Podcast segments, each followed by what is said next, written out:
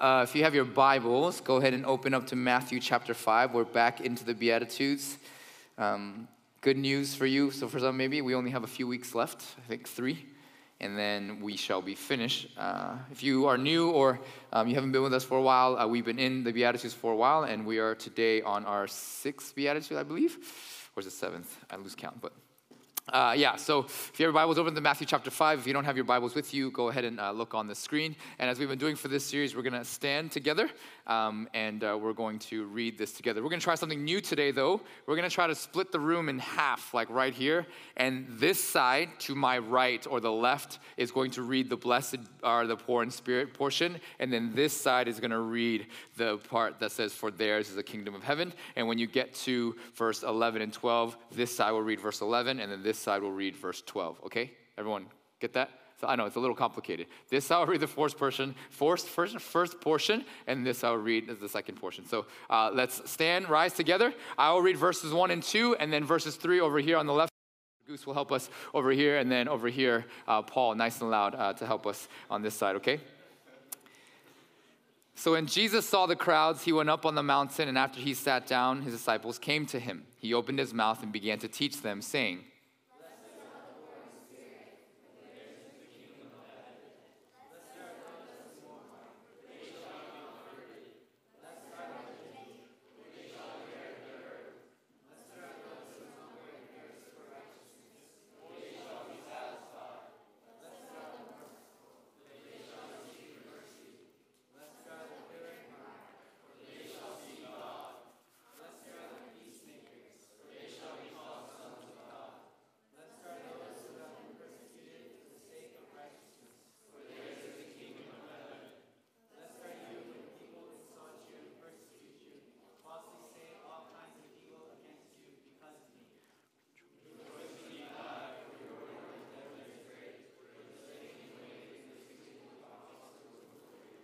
This is the word of the Lord. Thanks be to God. So, when I read this particular beatitude, two immediate questions or thoughts come to mind, and they're this. First is, man, like, what would it be like to actually see God? And not just figuratively or emotionally speaking, but actually see God face to face in the presence of the Almighty God, seeing Him with my own two eyes. And perhaps you feel this with me because I think there are many people in the world who are not quite sure about who God is, not quite sure whether they should believe in God, and so on and so forth. And I feel like the thing that would maybe put them over the edge is if they were actually able to see God on their own. There are many people who say, Show me God and I'll believe. They're wanting to see Him, observe Him, and behold Him. And indeed, if they did, they would believe. And it makes sense to me because this idea of sight is a thing that we have in our culture all the time. We say things like, What a sight to behold, right? Or we say things like, man, seeing is believing. Or if you have kids or when you're a little kid, you said things like, Daddy, Mommy, let me see. I want to see. I see, I hear this every single day in my house. Seeing God would be a game changer in many ways. The second thought that I have when I read this right off the bat is what would my life, our lives, all of us be like if indeed our lives were marked by sincerity and purity? Where our life wouldn't have any second guessing, no manipulation, or no hypocrisy. What would life be like if that was the case? Can you imagine? Where there's no second guessing or any of these things, where what you see is what you get. A world where you might actually be able to trust that which you see and hear. Like, could you imagine? A world marked by integrity, clarity, trust, and as we just sang, simplicity. And maybe for you, you're like, uh, you know, someone said to me, like, this world isn't even possible, so I don't even know what to think. But maybe this scenario will help you, right? And this happens in the movies, or it's kind of like a thing that happens all the time. And so uh, I'm using this example. But it would be a world like this, right? And you've seen this. There's a guy who likes a girl. And for whatever reasons, the girl's friends and everyone says, like, sister, like, it's too good to be true. There's no way, like, someone like him would like someone like you, which is sad, I know. The guy's too nice. He's too perfect. He's strong, but he's sensitive. He's daring, but he's gentle. He's funny, yet, yet down to earth. He's rich, but he's cool. And so everyone tells this girl, all their friends, be careful. That kind of guy doesn't actually exist in the world. He doesn't actually love you or care for you for you. There's always an ulterior motive, there's always something else. It ain't all it seems to be. And the girl, inevitably, in the movies anyway, falls in too deep for this guy and indeed gets her heart broken in the end. And her friends are right, and they go, I told you. There just aren't any guys like that in the world. See, I told you, so and so, you can't trust your eyes. They will eventually deceive you. What if our world that we lived in didn't actually happen like that? If that didn't exist because there was no second guessing, no manipulation, no hypocrisy of any kind, integrity, sincerity, purity in heart, as we said.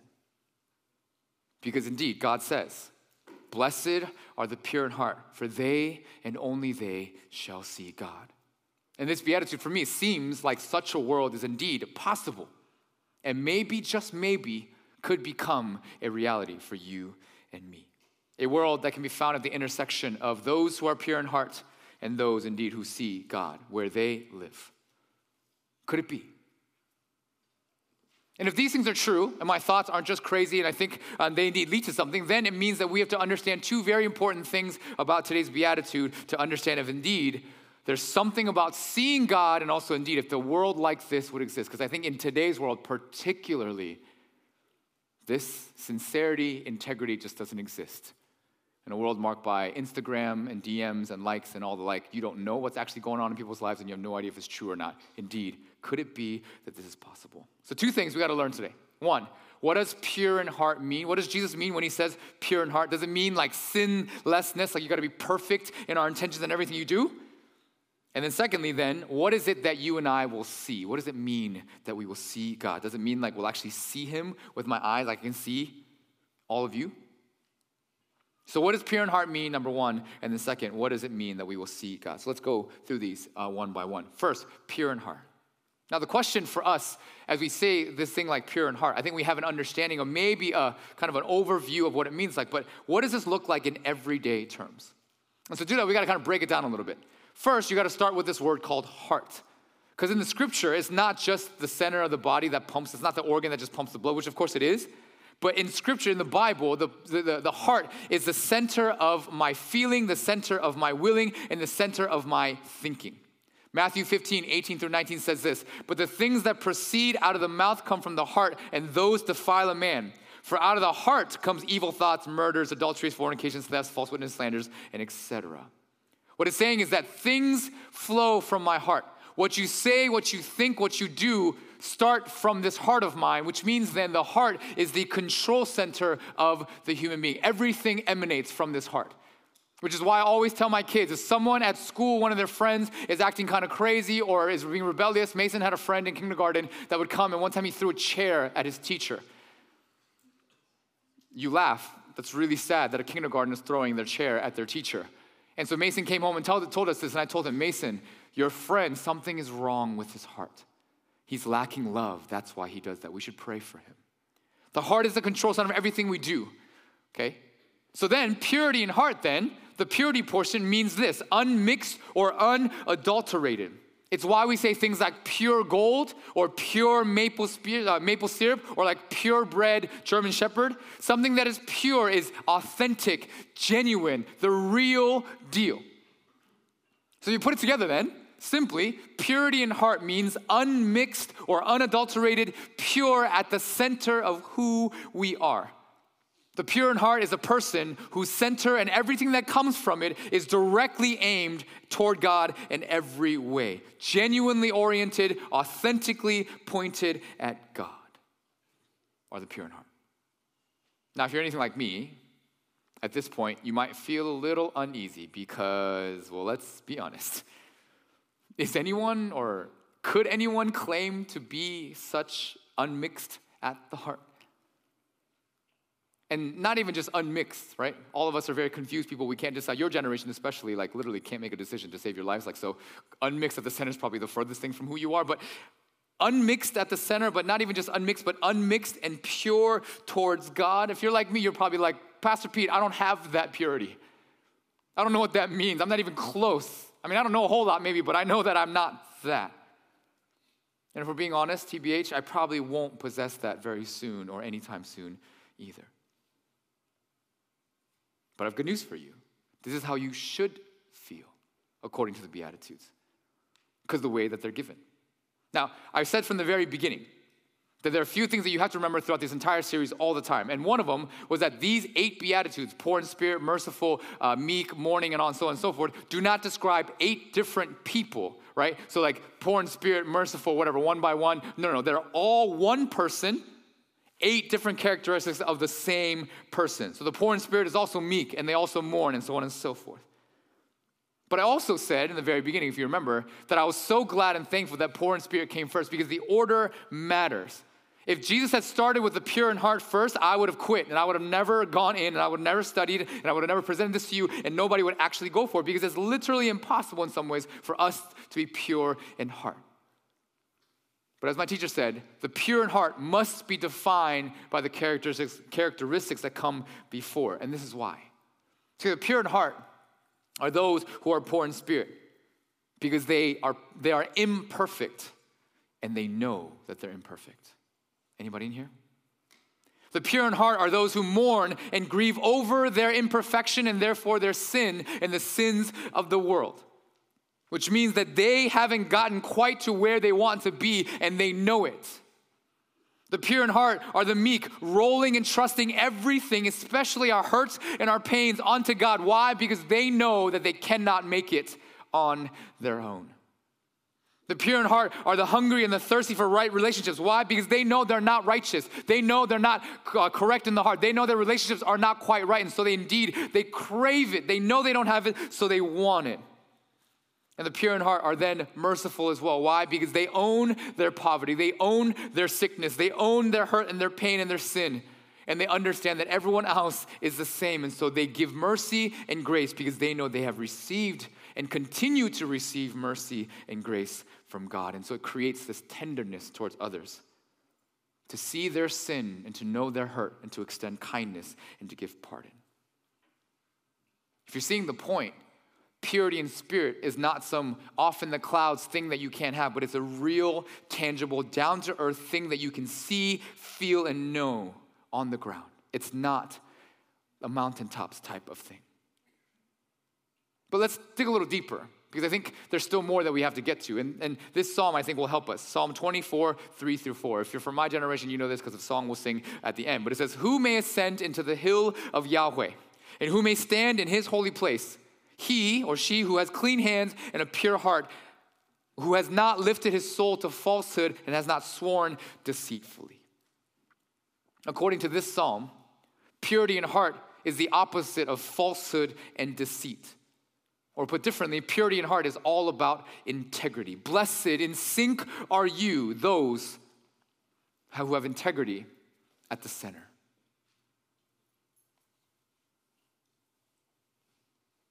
Now, this word integrity is kind of interesting, right? Because then you wonder, like, could it be? Right?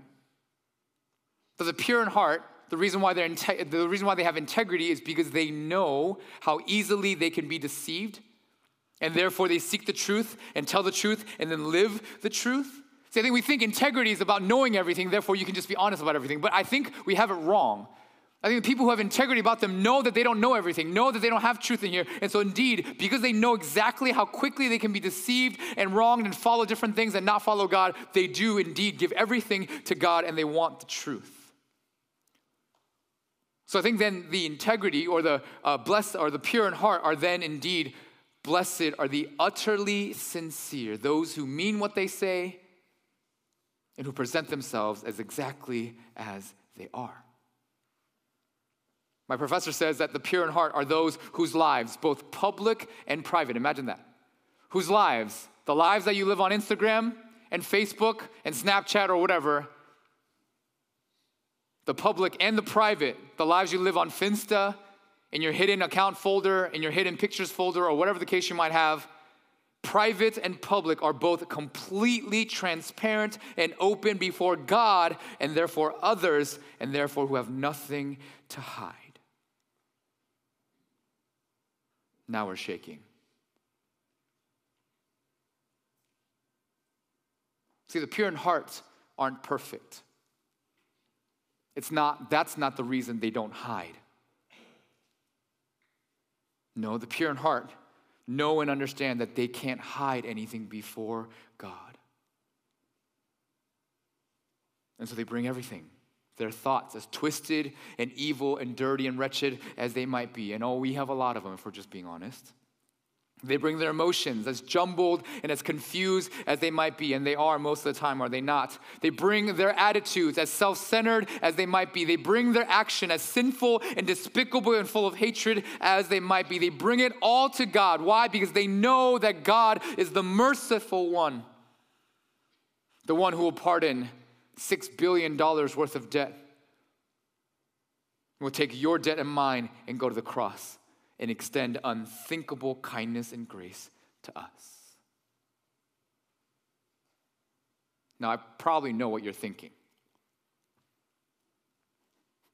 I don't want this purity, Pastor Pete. Now, there's a psalm that I love, Psalm 139. And I'll read the last two verses of it. And it says this, and just hear this. Imagine you saying this to God or even a friend or your parents or whoever. So imagine that you would say this to somebody else. And this is what David says He says, Search me, O God, and know my heart. Hold up. Mm. Try me and know my anxious thought. Mm.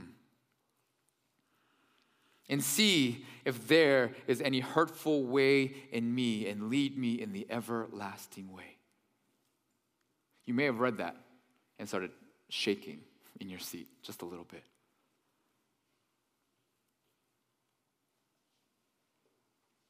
Search me, God, and know my heart. No, thank you.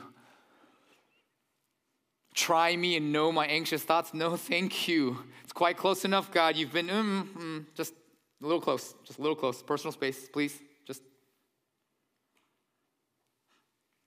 It's too intimate, it's too private. No, thank you, no way.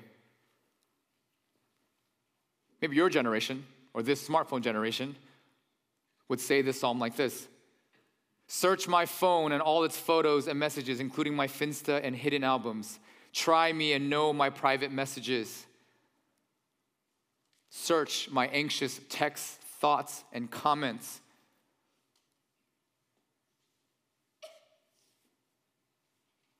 Then we wonder how does David, the author, write these words? I think it's because of what he wrote at the end. If you caught the reference, that was Psalm 139, verses 23 and 24. It was the end. And the beginning of the psalm goes like this It says, Oh Yahweh, you have searched me and known me.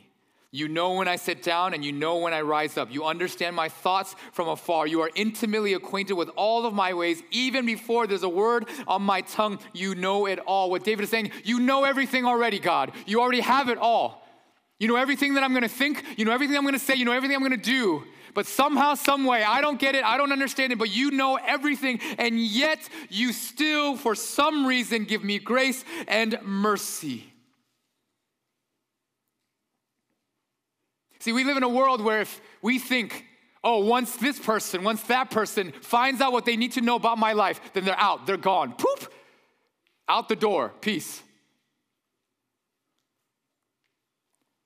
But David the psalmist writes that indeed God has known, He has searched, He has seen, He already knows everything before we're about to do it, and yet still, you know how this story goes. Christ comes down, He lives for you, He dies the death you should have died, and He resurrects again. So the purity of heart then are not the ones who know that they have everything right. They're the ones who know they don't have everything right, and yet they know they can't escape God. And even better, they have zero desire to escape God. Because just ask yourself one question Would you ever want to escape such a person who knows every intimate detail about all your ways, including all the jacked up and crappy things you do, and yet still will say, I'm here, come, won't you love me? Who would, in their right mind, would run away from that?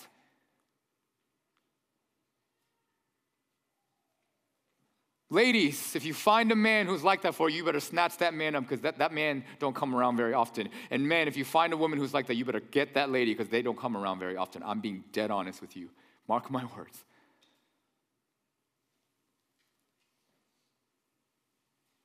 See, God knows everything about you and I, and He doesn't just tolerate us. No, no, no, no, no. He dies for you and for me. Is it any wonder then that the pure in heart would be then unmixed at the center, utterly sincere to the core, open and transparent to God and others. And the best part of all of this is that God tells us that this is the way you find healing and joy, not the other way around. We went over a couple weeks ago that grief doesn't kill you, hiding your grief kills you. And yet you have a God who's willing to love you to the end, to the ends of the earth and everything that you do, and yet we hide. Why? Congratulations. Blessed are you, you who are unmixed at the center and utterly sincere, who open themselves up to God completely, because only you will see God.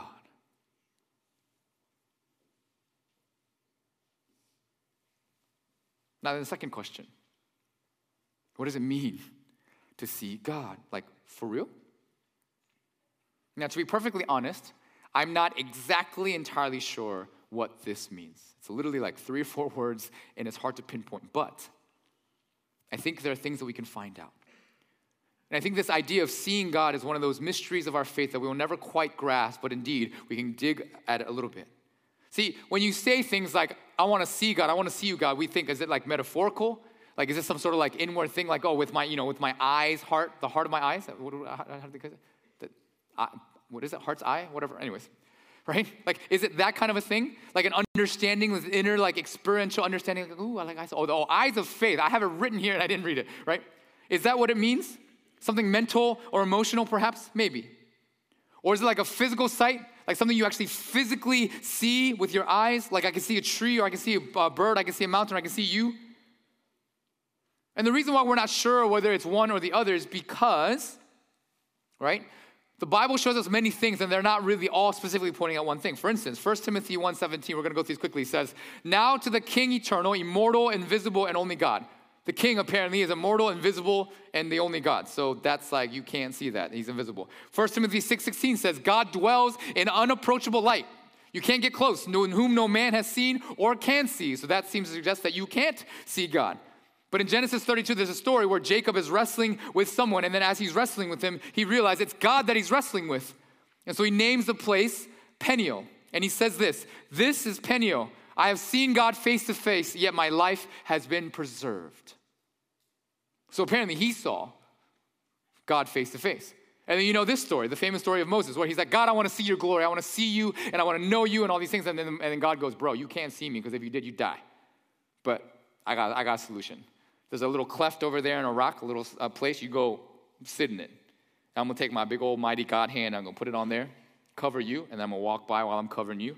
And then at the end, some, at some point, I'll let my hand go, and then you'll be able to see me. And it says that Moses saw the very backside of God, and it says that his voice, I mean, sorry, not his voice, his face was so aglow that people would be like, bro. So is it you can or you can't see God? Like, which is it? Or is it like suggesting that Moses wasn't pure in heart, but Jacob was, which would suck? But I don't think that's the case because if you uh, were here a couple weeks ago, we learned that Moses was the only meek person explicitly said in the Bible other than Jesus. So I'm pretty sure that's not the case. And then we have a text like this, John 1:18. No one has seen God at any time, the only begotten who is in the bosom of the Father, but he has explained him. That he, as you will probably know, is Jesus. So now we might be getting somewhere, right? No one has seen God, but yet Jesus explains God the Father. Yes, Jesus, who is fully God, then takes on a face, which means that the disciples and the people back then came face to face with the face of the living God. That's a lot of faces, I get it. But then you're probably asking, like, what about us? Because last I checked, Jesus died and he rose and then he left. And I can't see Jesus face to face. I wish I could those disciples, those people, lucky bums? Is it like, sorry, try again later? Maybe you should have been born 2,000 years ago, that type of thing? Well, no, I don't think so. Because then there's a text like Mark 9 37, which says, Whoever receives one child like this in my name receives me. That's Jesus speaking. And whoever receives me does not just receive me, but him, God, who sent me. So if you receive a little child, in God's name or in Jesus' name, you receive God the Father. But also last week, as Pastor Goose preached on Matthew 25, we saw this that whatever we do to the least of these, we do to Jesus. That we do to the poor and the destitute and the hurting, right? When you slept on the floor, right? Or when you uh, didn't, when you skipped the lunch and you ate rice and beans, or, or whatever the case might be, what are the things you do? Like those things we're doing to the people. This was Mother Teresa's secret, by the way, I hope you know. She believed full heartedly that she saw the face of God in the discarded infants and the elderly and the poor. In them, she saw the beauty of God's face, the absolute lover of her soul. But let's be honest, all those things are cool. I have children, I get to see them in the face all the time. I think they're beautiful. But that's not just it, because again, my kids are beautiful, the most beautiful in the world. I'm biased, I know. But I also know that they're not perfect, which means they're not always so beautiful. Like this morning, trust me, not so beautiful. So I know that their face and receiving them isn't the only thing that that's who God is, because I know God, I hope God is not like my kids, at least not fully anyway. So there's got to be more, right? Or is that it? Now, again, I'm not entirely sure, but I am sure of this. And what I'm sure is that the pure in heart see so much more than everybody else who are not. The pure in heart see beauty joy, and goodness in so many more things than that just which meets the eye. The pure in heart see beauty beyond the beauty. They see a joy beyond the joy, and they see a truth beyond the truth. The pure in heart, I believe, when they look in the mirror, and I'm pretty sure all of you in this room took a look in the mirror today. Unless you came from Hoko, which means you're sleeping and you probably didn't look at anything because you just woke up and then rolled right out of bed. But if you looked in the mirror, the pure in heart are those who see not exactly what they see. Because we're being honest, when I look in the mirror, I don't always like what I see. Can I get an amen? Right? You see your imperfections. You see all the things on your skin. You see, oh, I'm not tall enough, or I'm not skinny enough, or I don't, I have a little bit too much fat over here. I got this, or this doesn't fit right over here. My hair's not really doing what I wanted to do. Whatever the case might be, when you look in the mirror, that's not what you see. But the pure in heart are those, I think, who indeed, though they are imperfect, and they see an imperfect, poor, mourning, and not fully arrived, no quite, not quite strong enough person, Though they see that, what they see beyond that is the God who makes them effervescent, altogether perfect, radiantly beautiful, and gloriously amazing. Because the God who is alive has captivated, redeemed, surrounded, enveloped all of your imperfection. Is He living inside of you? And therefore, that is what you see. Can you see beyond what you see face to face and see the glory of who God is in the world? That's what I think the pure in heart see.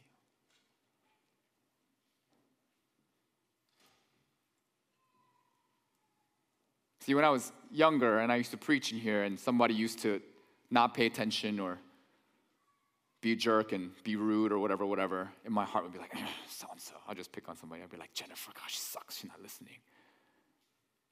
Why? So rude. And then as the gospel began to grow in my life, what I started to realize was I saw hurt and pain there that I didn't see before.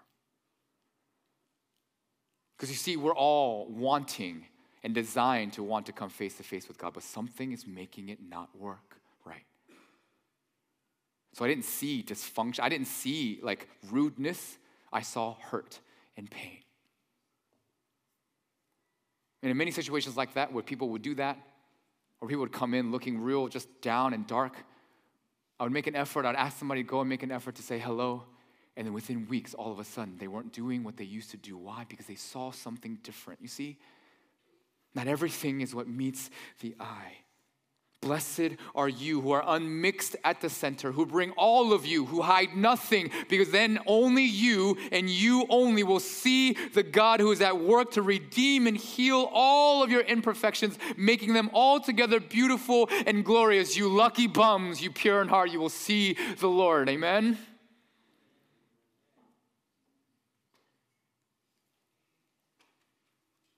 So, could it be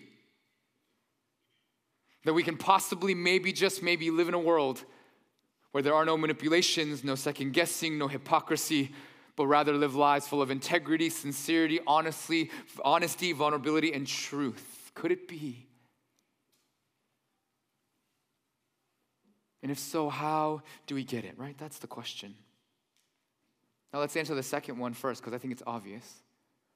This entire time, this whole series, we've been saying that what you do and what you must do is to repent, to turn around, to face God and say, God, I got nothing. I own my sin. Will you come and enter into my life and take over? And as I said, when we do, then these eight qualities pure in heart, mourning, meek, righteousness, merciful, pure in heart, so on and so forth they break out. When the gospel breaks in, the Beatitudes break out. And when this happens, you and I will then begin to live lives of integrity, sincerity, and honesty. Now, throughout Scripture, and you probably know this, the gospel is described as a thing called light. Oh, I didn't, oh, sorry, Sam Booth, I didn't tell you to do this, but you'll, you'll know. Jesus is called the light, right? And our kingdom is called the kingdom of light. And you and I, I don't know if you know this, but in scripture, we're called light in the darkness. Did you know that? Not only is God light, you and I are called to be light in the darkness. I hope you know this, okay? But here's the thing I love these analogies because they're so real and tangible. And here's why. I love the fact, I don't know if you know this, you should. You know this, like, you know it, but you may not know it. Like, it's kind of one of those things, right? Light never, ever, ever loses to the dark. Did you know that? Light is undefeated in its entire existence to the dark. If we were to turn the lights out in here, and the, and the uh, sound team can do that, and unfortunately the lights will be back in here. It's pretty dark in here. I can see the glow from my iPad, but I can't really see anything. You can hide a lot of things in the dark. You can see a lot of things in the dark. Or sorry, you can't see a lot of things in the dark. But the moment I ask the team to turn the light back on, everything is aglow. I know it's like magic, just kidding. In the light, things become visible and open. See, darkness has never, ever, and will never, ever have a chance against the light because the light always wins over the dark, which means that when the gospel breaks in and we draw closer to Jesus and he draws closer to us because he's the light, he will begin to expose all the darkness in us. And the stronger the light, the more it exposes and the more it reveals. And the more it invades and pervades every little hidden corner, nook, and cranny of your life, indeed, it might sound terrifying to you, but it's only terrifying because you don't understand who is the one who is looking at what you're exposing. Maybe if it was me knowing everything about you, you might be scared because you're like, well, Pastor Pete, he's a jerk most of the time. So if he knew these things, then he'd probably not love me and not care. But if it's Jesus, if it's Jesus, yes, while he exposes your sin, exposes your darkness, exposes your hurt and your pain and your shame and all of it, not only does he expose it, he replaces it with the light that only he can give a light that is marked by truth, beauty, love, and joy. All the hatred, all the hypocrisy, all the manipulation, all those things become broken and replaced by a love and a truth and a joy that's beyond even the joy and the truth and the love that you can see. It is why we are unmixed at the center because we know that Jesus resides in here and there's nothing to hide. Could it be that that's the kind of life that you and I want to live? Because let's be honest, don't nobody want to live the lie? Don't nobody want to live in deceit and truth? Don't nobody want to think about whether your friends actually like you and think you're beautiful or if they're just saying this can get something from you? Don't nobody want to live that life? Nobody wants to live the life where you're dating somebody and you think, and they tell, and they tell you that they love you unconditionally, but you don't know what they're doing when they leave the door. Nobody wants to live that life. Everybody wants to be fully them, open, vulnerable, completely as they are, knowing that they're accepted and loved, not because they're perfect, but because indeed we know a God who is merciful and is merciful to us, and therefore we can be exactly who we are because God, for some reason, by His grace and His mercy, is delighted in me, though there's not much in me to be delighted in. You feel? It's why I've always said to you, and I'm not bragging, it's just the truth. I don't care what you or anyone else thinks of me or what your opinions are of me as long as I know that God is pleased with me because He is the judge and He knows that I am not perfect and He allows me to be unmixed at the center. What does it matter what you think?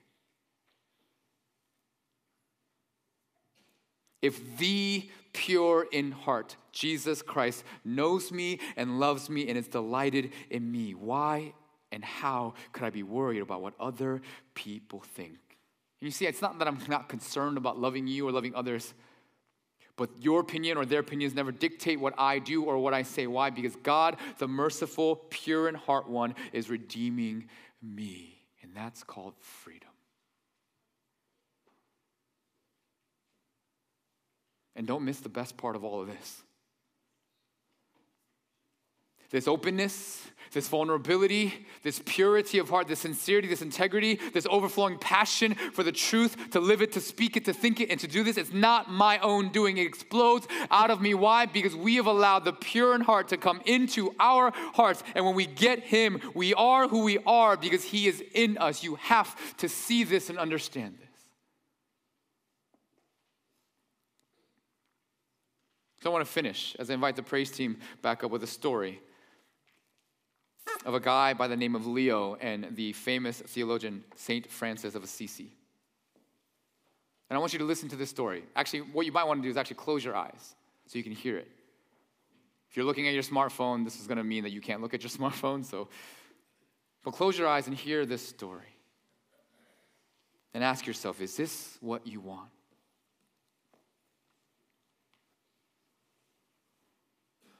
Because we're going to be honest, all of us, we hide in here all of us care way too much about what other people think, whether they'll like us or approve of us, and we don't care enough about whether God, the pure in heart, indeed loves us and sees us. And the answer to that is yes. But listen. So one day, St. Francis and Brother Leo were walking down the road. And St. Francis noticed that Leo was depressed. He asked him, Leo, do you know what it means to be pure of heart? And Leo said, Of course. It means to have no sins, faults, weaknesses to reproach myself for. It means to be perfect. Ah, said Francis, now I understand why you're sad. We will always have something to reproach ourselves for, right? We'll always have something that we need to fix. Right, said Leo. So why despair of ever arriving at purity of heart? And Francis said to him, Leo, listen carefully to me. Don't be so preoccupied with the purity of your heart, but rather turn and look at Jesus. Admire him. Rejoice that he is what he is your brother, your friend, your Lord, and your Savior. That, my friend, is what it means to be pure of heart. And once you've turned to Jesus, don't turn back and look at yourself. No, no, no. Don't wonder where you stand with him. Because the sadness of not being perfect, and oh boy, we have a lot of that, and the discovery that you are really sinful, and oh boy, we have a lot of that too, is a feeling much too human. But all of that borders on idolatry.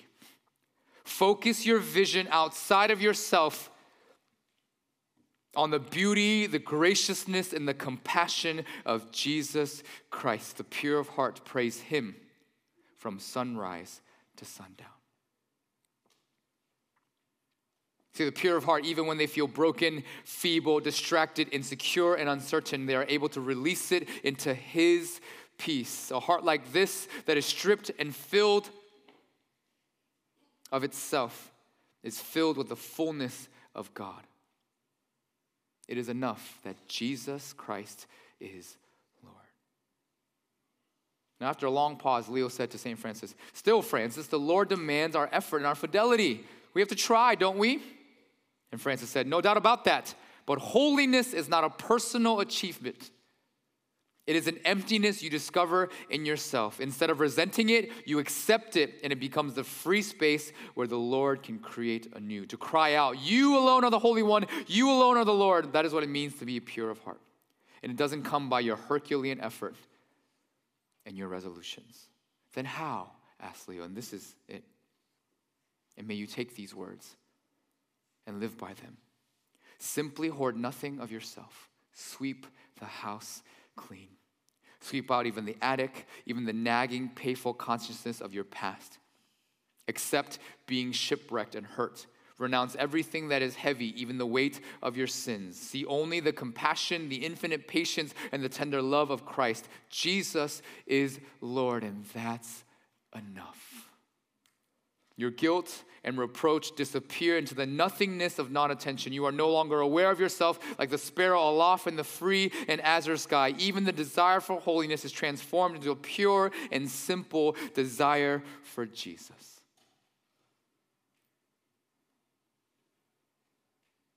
So Leo listened gravely as he walked alongside Francis, but step by step, he felt his heart grow lighter as a profound peace flooded his soul.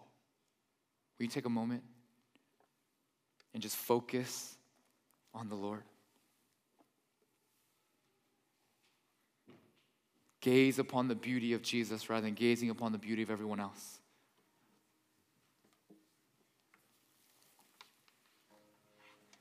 And ask Him to fill your heart, that the pure in heart would come in so that you indeed have nothing to hide. Will you take a moment? Will you go to the pure in heart and find your peace and your joy there? And when you're ready, we respond in song.